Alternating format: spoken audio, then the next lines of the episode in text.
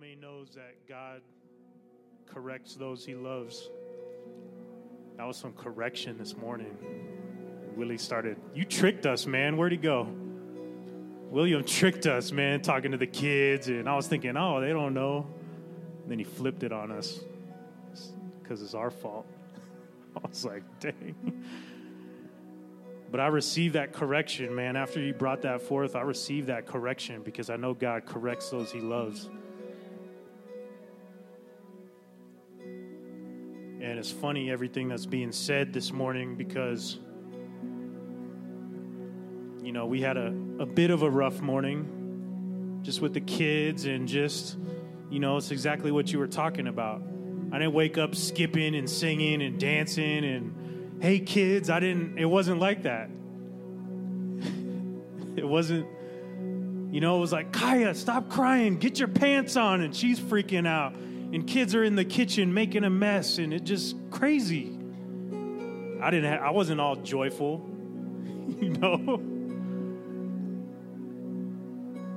So i had to go in the office this morning eh, during worship and and just get my thoughts together and i and i looked up and i saw this this thing that a son and a daughter made me prophetically. They made it for us and i thought you know what? I'm going to bring it out to encourage myself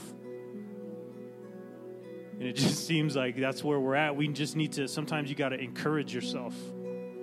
And I brought it out because of what it represents and what they prophetically spoke. And so I brought it out so I could set it right here just to encourage myself, just to remember that I'm in God's hands. And the life that He chose for me, if that's what He chose for me, then I'm going to live that life to my fullest ability. I'm going to own it. I'm going to look at it as a blessing.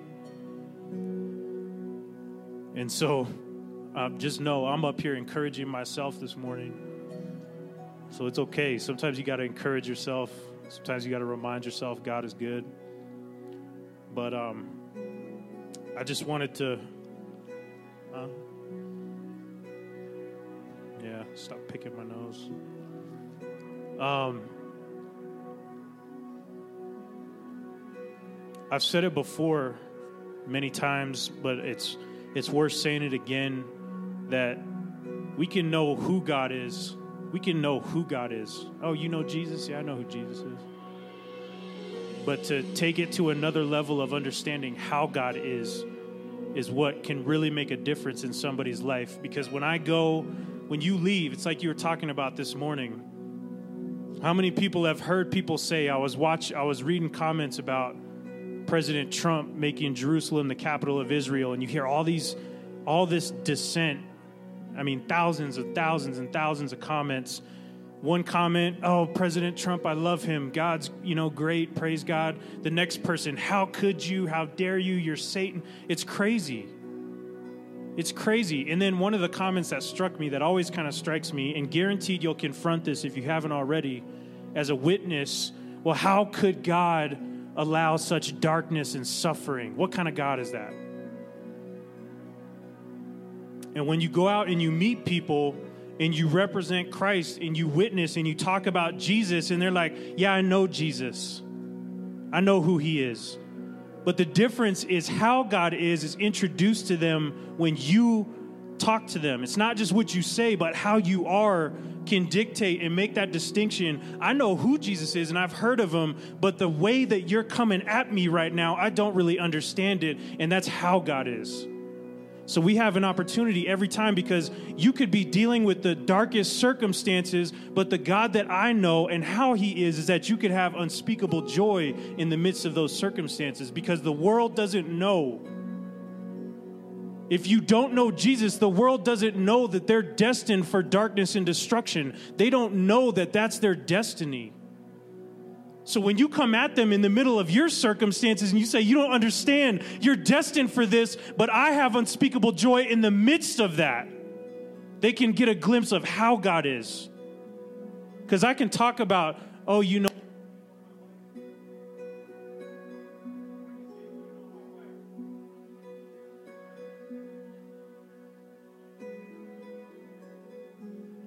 I could say, Do you know my wife?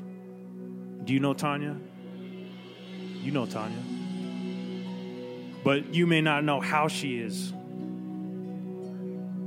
You're learning.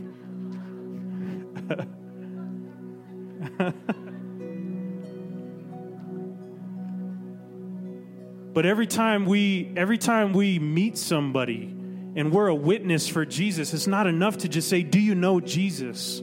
You have to act in a way according to your words so they can understand how God is. What kind of God would just allow darkness and suffering? They have to you have to get past that and they have to gain an understanding by your love and your action that they begin to understand how God is. I was thinking about it this morning. My wife she asked me to iron her shirt. I'm the one that irons everything for everybody in the house. I can't stand like wrinkles. Amen. That's kingdom. It's kingdom. I don't like wrinkles. I'd like it to be without spot and wrinkles. So I got it pressed and everything. And so I iron in the house. And so I was thinking about it this morning. This thought occurred to me when I was ironing my wife's shirt and I was ironing this part right here on the shoulder. And I got to make sure I iron it and I get it because my wife doesn't like hanger marks. You know how when you hang a shirt, gets that little pointy thing right there? I got to I'm like a pro at getting hanger marks out because I understand how my wife is. You may know her, but you don't know how she is. But until I relate to you and I tell you and I say, let me tell you about how my wife is, and I tell you about the hanger marks and how she can't stand it, she'll, her day will be messed up if I don't get the hanger marks out of her shirt. How many of you guys knew that? How many of you guys knew that? You didn't know that. Get out of here.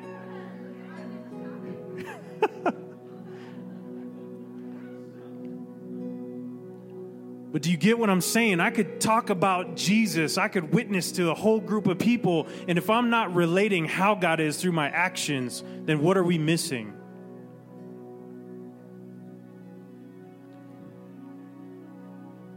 And so last week we talked about authority in the week before that belief in the midst of unbelief and before that, character and integrity. And God wants us to understand not only who He is, but live a life according to how He is. We need to be a witness and a testimony to how God is. Because you could know Jesus, you could know Buddha, you could know the Dalai Lama, you could know, uh, you could know uh, Allah, you could know all of them, but how are they?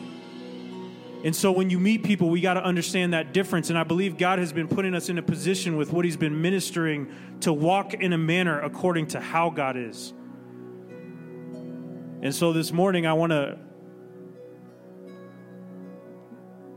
I want to talk about it something simple, but it's so powerful because I believe these principles will, will take us to a place of living a life according to how God is. Because when we meet people, they're going to be confronted by how our experience of God and who He is and how that affects our life and how we love people. So if you got your Bible, turn to John 5 19 through 20.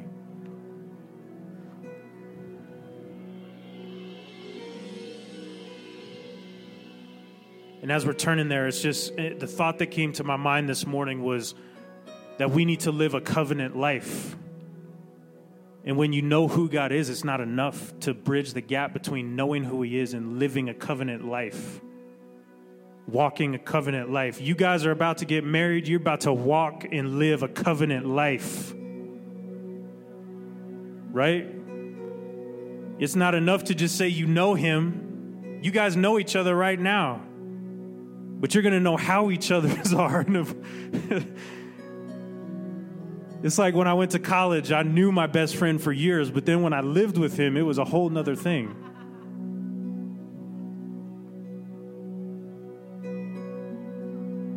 John chapter 5, verse 19, the authority of the Son. So Jesus said to them, Truly, truly, I say to you, the Son can do nothing of his own accord, but only what he sees his Father doing. For whatever the Father does, the Son does likewise. This is a kingdom principle. This is a how God is thing. because we can we can understand from this that Jesus only did what he saw his father doing. And if we want to be righteous and holy and godly people then we can look to Jesus to see what God wants us to do. Amen? Amen? We can look at Jesus. He was the word made flesh. Literally logos can be interpreted as doctrine Jesus was heavenly doctrine we can look at Jesus to line everything up to Jesus to see what is holy and righteous, and we can look to him and imitate Jesus to find out what God was doing, what's kingdom. We can look at Jesus, it's all wrapped up in Jesus. So if you turn to John chapter 1, John chapter 1, the Word became flesh. We're going to talk about commitment this morning and how God is. It's a different it's a different type of it's a deeper level, it's a different type of dynamic that we're talking about this morning. Last week we talked about kingdom authority in the midst of being subjected to worldly authority. There's so many there's so many contradictions and that's this why it's a mystery. There's so many paradoxes and contradictions with the gospel John chapter 1, verse 14. And the Word became flesh and dwelt among us, and we have seen his glory. Glory as the only Son from the Father, full of grace and truth. Now, I'm, I'm praying that I can convey this right because I believe it's very simple, but it's very powerful for us to understand everything that God wants to move us into. So it says, and the word became flesh. Now, when you talk about what's the greatest love on the face of the earth, what does scripture say? What's the greatest love? One who lays down their life for his brother. And Jesus laid his life down. He died. But when did he die? When did he die? What? he died on the cross, right? And we always think about Jesus' death on the cross. So we know that the greatest love is one who will lay his life down. But I want to submit to you that when it says that the Word became flesh, that Jesus literally appeared in history. So there was a transaction when the Word became flesh. When Jesus was born, there was a transaction in history where God emptied himself. He made heaven void of something and emptied himself into the earth. And he went from eternal, supernatural thing to a timely, natural, mortal thing when he became flesh, when he was born. And the word says that he's the beginning and the end. He's the beginning and the last. He's the Alpha, the Omega. So I would submit to you that when Jesus, when the word became flesh, he entered into a timely, natural realm, and death comes with that. So when he became flesh, his death was already in that when he was born into this earth. Because he's the beginning and the end. He's the same thing. His death was the same thing as his birth because that had to do with his destiny. Does that make sense? And so when we look at Jesus, the heavenly doctrine, heaven was emptied. He became flesh. He became he came into existence and appeared in history. He emptied heaven, a place of eternity, and put himself into a place of time. So he made himself natural, and natural, when the word becomes flesh, that word flesh means subject to sin. Amen. We talked about what are you submitted to and what are you subject to. God, all of eternity in the kingdom of heaven, made himself subject to sin. And so when he did that, when you make yourself subject to sin, death is inevitable. So when he laid himself down, it wasn't just on the cross, it was the fact that he made himself natural.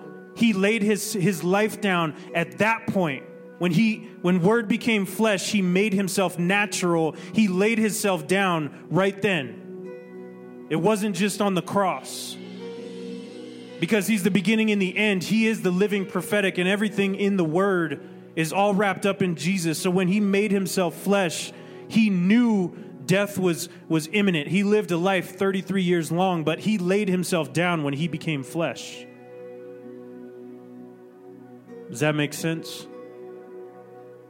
So that's why I ask when did Jesus die? Yes, he died on the cross. Yes, his life was over on the cross.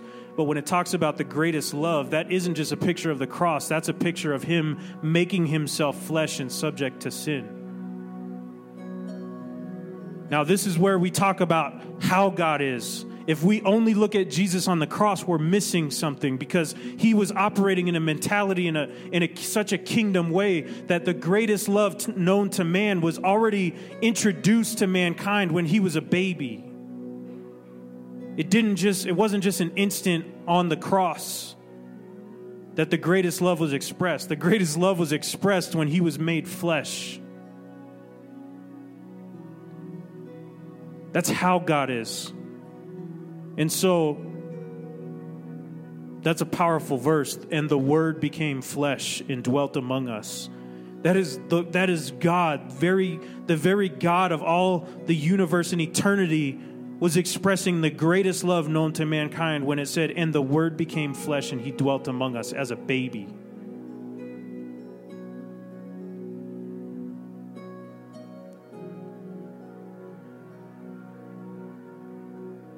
So consider that. Let that sink in. And as we consider that, think about this.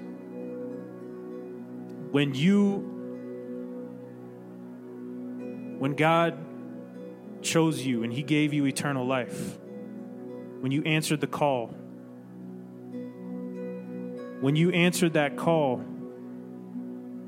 God introduced you into a kingdom way of government a kingdom society. He introduced you into, He made you a citizen of a whole different place. Amen. And the way that that place operates, there's principles according to how God is. You can, you can, if you're born again, you can no longer just simply know who Jesus is, like most of you can know who Tanya is, but you don't know how she is. Right? I can know who William is. William can say, Oh, uh, do you know so and so? And I could say, Yeah, I know who he is, but I've never met him. I have no idea how that person is. Before we got married, I didn't, we didn't know how each other were, but that covenant living made us understand a, a, a, lifestyle to a degree that we know, I know how she is more than anybody else, even her own parents. I know how my children are, they know how I am. So when we get introduced and we get born again into this new kingdom, into this new uh, this new nation that we live in, this new Jerusalem, we have to understand how God is. And when we understand that, we can come back to earth and operate in a certain way where you really can be in the midst of the most gross darkness, the most terrible circumstances, and you can have unspeakable joy because of what's set before you. So, this is something that we have to understand. There's something that God wants to set your mind upon because transfer, transformation comes by the renewing of your mind, yes? And that's what I have so much passion for what we set our minds upon because that's going to set a course. If you set your mind on something negative, guess what? That kingdom principle still works. It's still going to transform you just into whatever your mind is set upon. So God wants to download something that we can set our minds upon that He's the beginning and the end. The greatest love known to the face of the earth was not just expressed on the cross at the end of His life, it was expressed at the beginning. So when God calls you and He calls you to go somewhere, there's something that we have to understand. Will you? It cracks me up at the very last thing you said how you how you enter is how you leave or how you leave is how you enter. And i wrote it in my notes. You can look at my notepad. How, how many times have we thought that? Look if i quit a job and i'm trying to get another job make sure you quit right. Make sure you do it right because that's how you're going to set yourself up to enter into the next one but I want to flip it on you because God is saying that how you enter into what He calls you to is going to dictate how you leave. because he entered in already laying his life down. He entered in, God emptied himself of eternity and made himself flesh. He already laid it down, he entered in that way.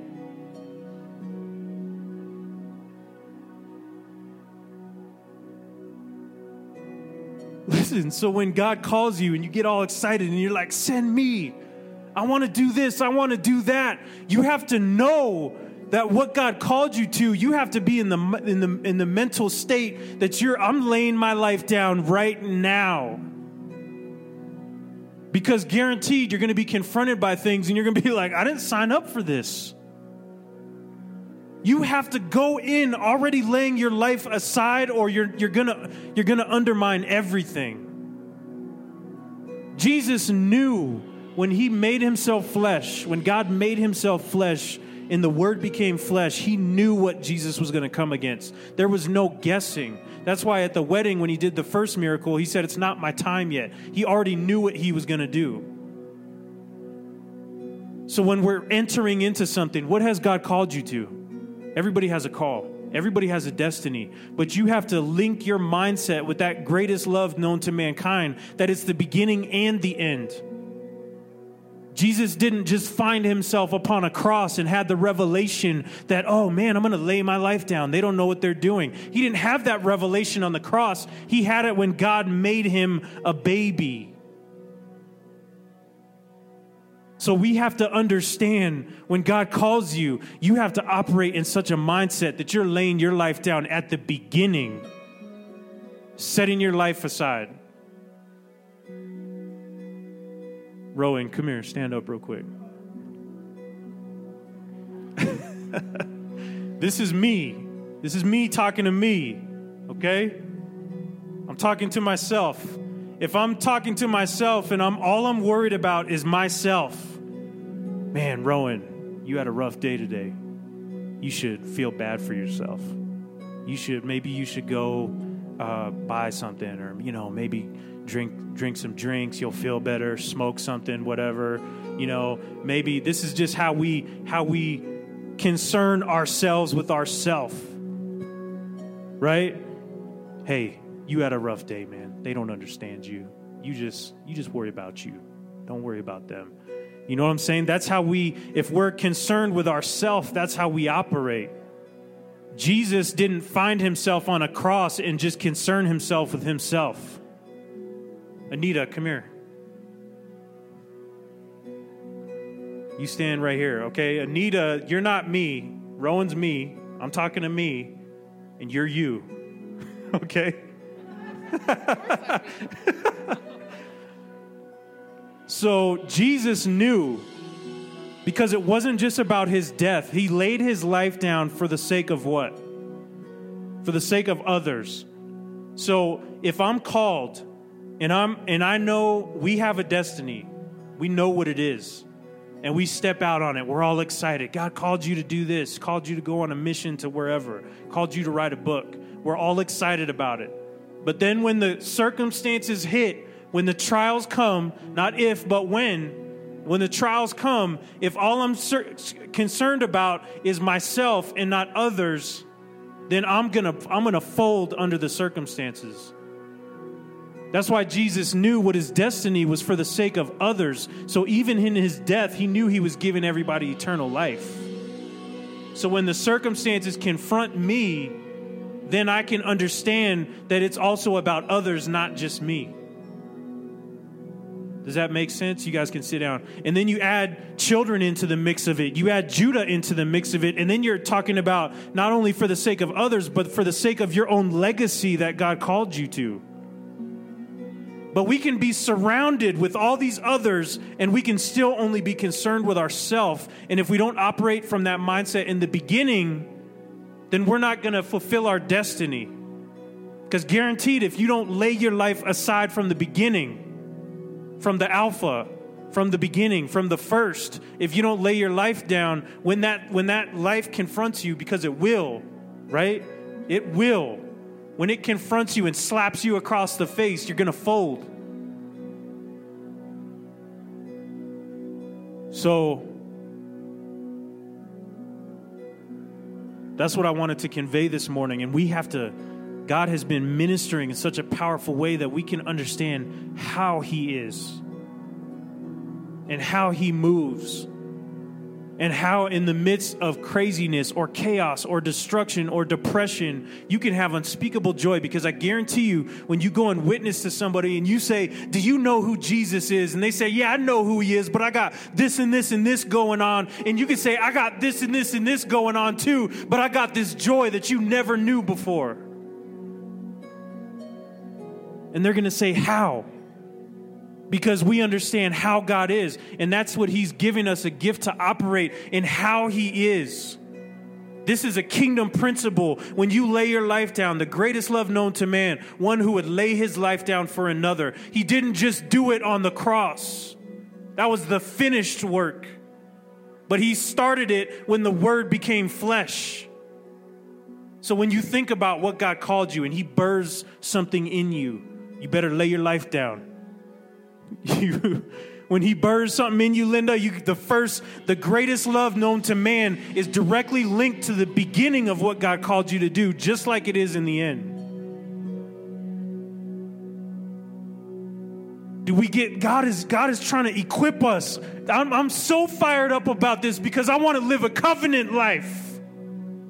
I want to understand. I want to make it to the finished work to where he says, Well done, my good and faithful servant, because I had the mindset in the beginning to carry me through.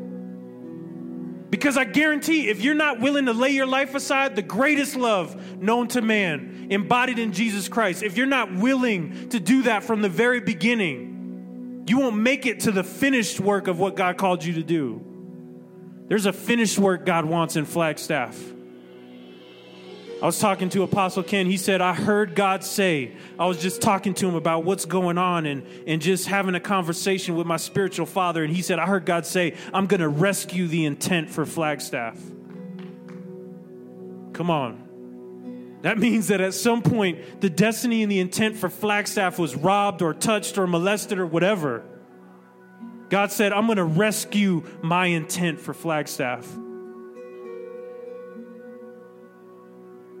Mm. So, how are we going to position ourselves? We have to be a people that understands not only who our Father is, but how He is. And we got to understand that whatever your call is, whatever your destiny is, because Jesus only saw what he, what he, he only did what he saw his Father doing, and we need to do what we see Jesus doing. That means that we got to lay our life down at the beginning of our walk. You don't just get called and born again into this kingdom realm in this nation and then you get a destiny and you walk it out and then at some point you decide I'm going to lay my life down. I'm going to de- I'll go ahead and make that decision now. Cuz it doesn't work like that.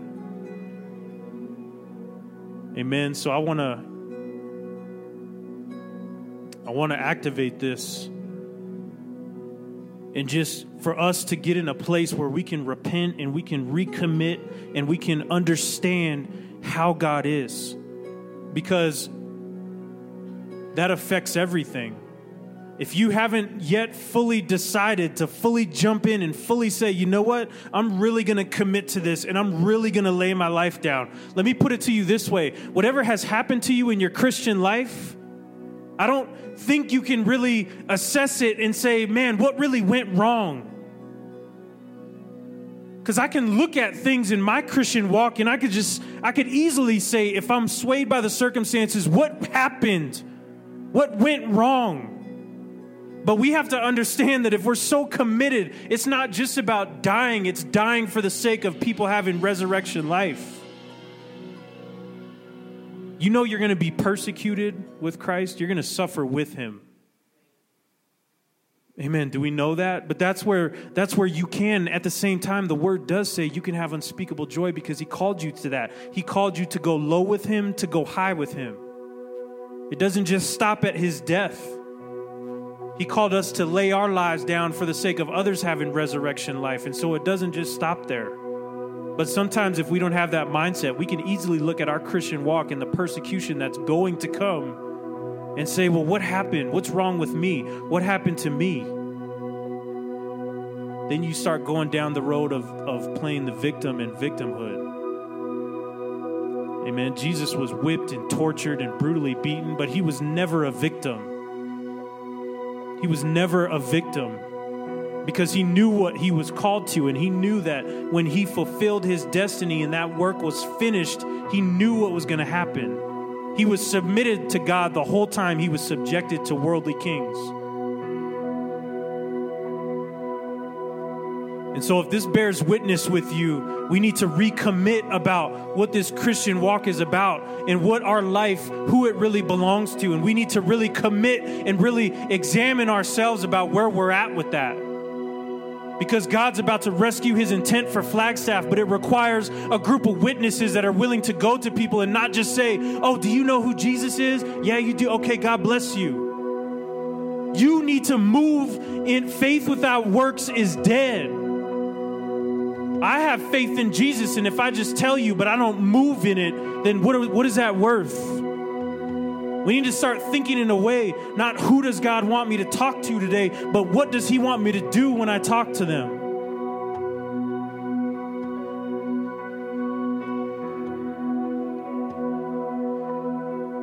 And I believe maybe it's just for me, but I believe this isn't just, I believe this is for more people that we're at a place where we don't have unspeakable joy and we're not walking in it because we haven't truly chosen to lay our lives aside from the beginning. But it's not too late. We can decide right now. We can recommit right now. Just between you and the Lord. It doesn't have to be a big show. It don't have to be a big laying hands and getting all crazy, but this is a real deal, real commitment.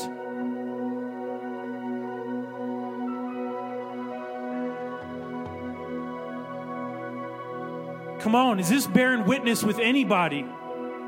Do we want to live a covenant life? Do we want to spend, do we want to lose any amount of time not living a covenant life while we profess Jesus Christ? if you haven't fully laid your life down, when you consider your call, if you haven't fully laid your life down, we're missing it. But there's still time. We could lay it down right now. Because if you want the finished work of what God called you to do, it requires you embodying the greatest love known to man right now. You have to lay it down in the beginning. Amen. Jesus didn't just on his way to the cross, oh, I'm going to lay my life down for the sake of eternal life for these people. He knew it. He knew it even as a baby.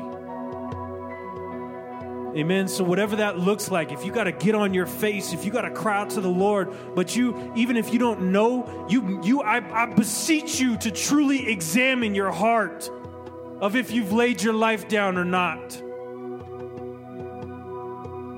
I'm begging you, don't leave without doing that.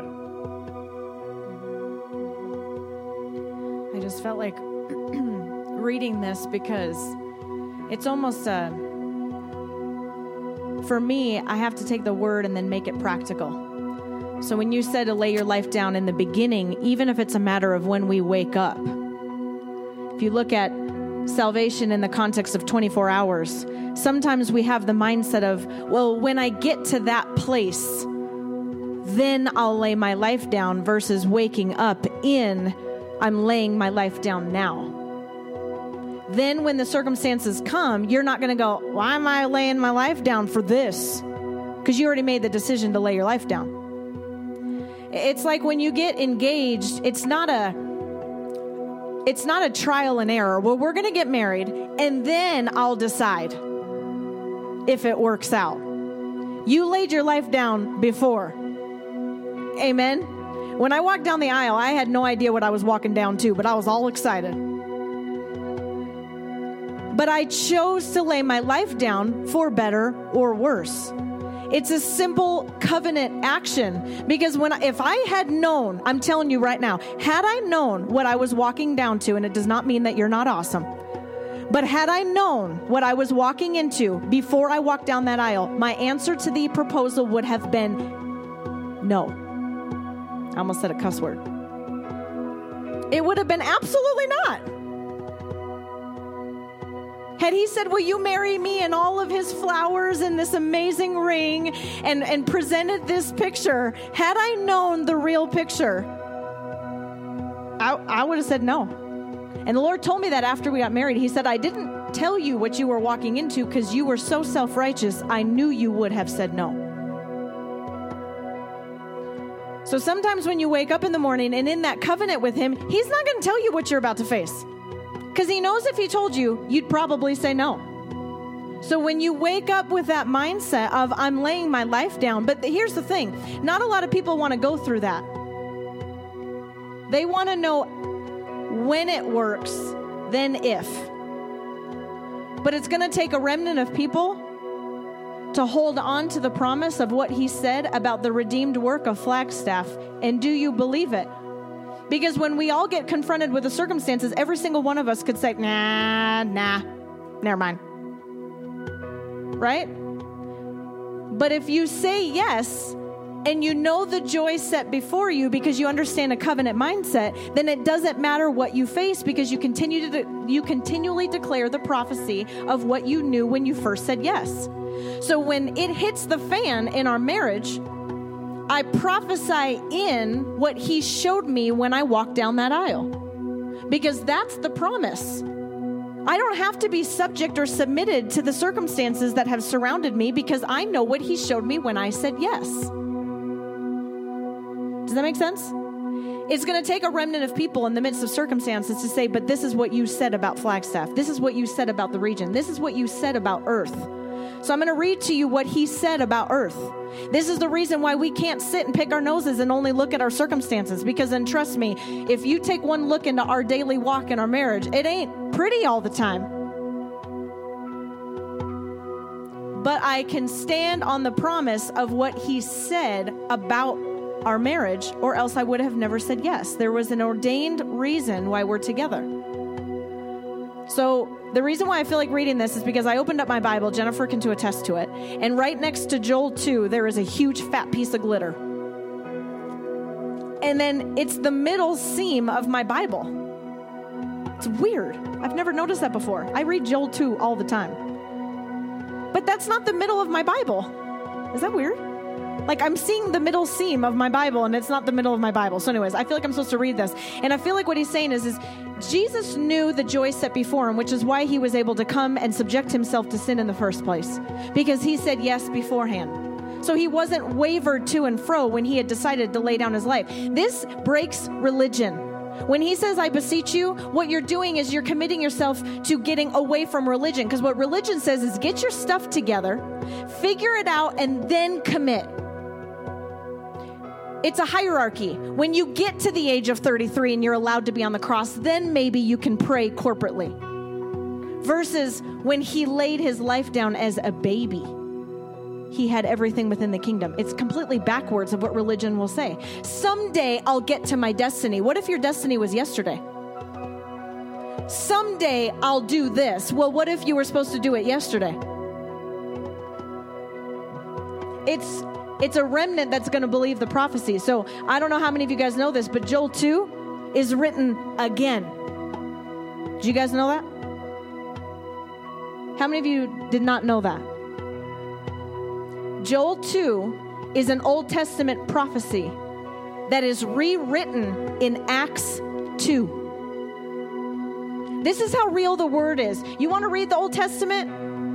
It will be spoken again in the Gospels when Jesus preached. Did you guys know that Jesus preached the red writing? The Jewish prophecies from 500 years prior? Did you guys know that?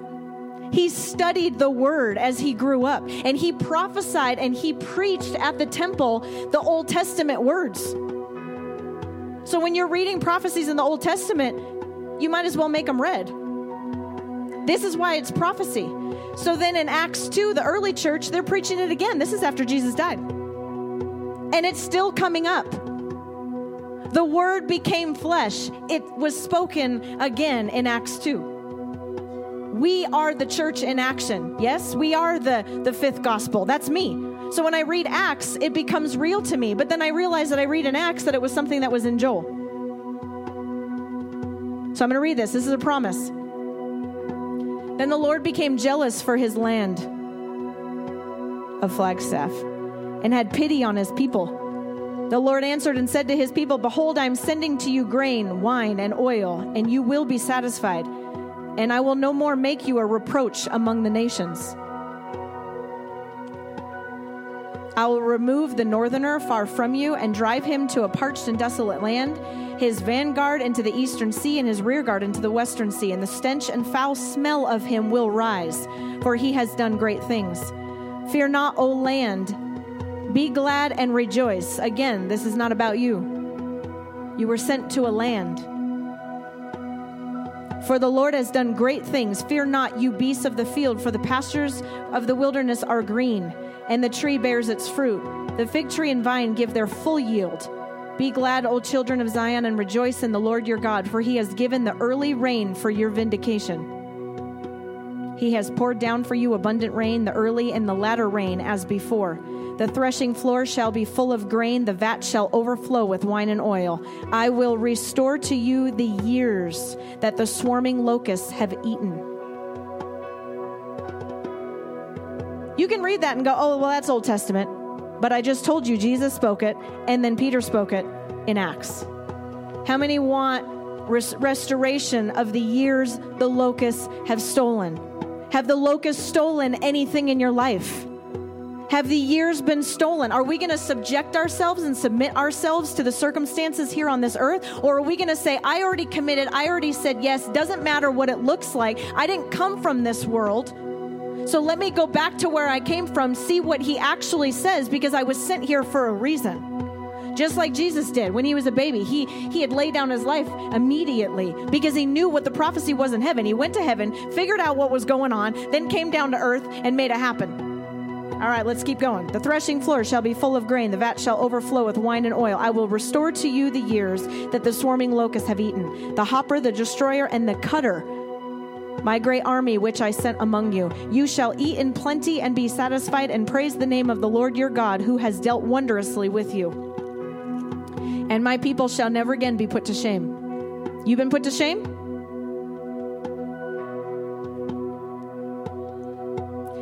You shall know that I am in the midst of Israel, and that I am the Lord your God, and there is none else. And my people shall never again be put to shame. little insert here joy is offensive. Why? Because people think that because I have joy, that means there's nothing wrong in my life. And I actually don't have compassion on them because they've got all this junk in their life. That's why it's offensive. People don't realize that I am joyful in the midst of my destruction. People think because I'm in joy that that means I haven't been put to shame. People think that because I'm in joy, it means I don't have any issues or that nothing's been stolen in my life or nothing's happened that's wrong. Because joy in the world is only when things are going your way. That's what joy in the world looks like. You have joy in the world when everything's going right. It's easy to have joy when everything's going right. When it's not going right is when it's hard to have joy. But when you walk a life with Jesus, then you literally have supernatural joy in the midst of destruction. But the world's going to look at you and be offensive because they're going to be like, oh, yeah, well, you got it all together. I don't. Well, that's not true. It just doesn't look like it because I'm not playing the victim card. I'm not going to whine and cry because that's not Jesus. All right. And it shall come to pass afterward that I will pour out my spirit on all flesh. Your sons and your daughters shall prophesy. Your old men shall dream dreams, and your young men shall see visions. Even on the male and female servants in those days I will pour out my spirit. And I will show wonders in the heavens and on earth blood and fire and columns of smoke. The sun shall be turned to darkness and the moon to blood before the great and awesome day of the Lord comes. And it shall come to pass that everyone who calls on the name of the Lord shall be saved. For in Mount Zion and in Jerusalem there shall be those who escape, as the Lord has said, and among the survivors shall be those whom the Lord calls. If you're a remnant people, then you believe in the prophecy of what he said about this land and you hold on to that prophecy and you don't get swayed to and fro based on the circumstances right in front of you.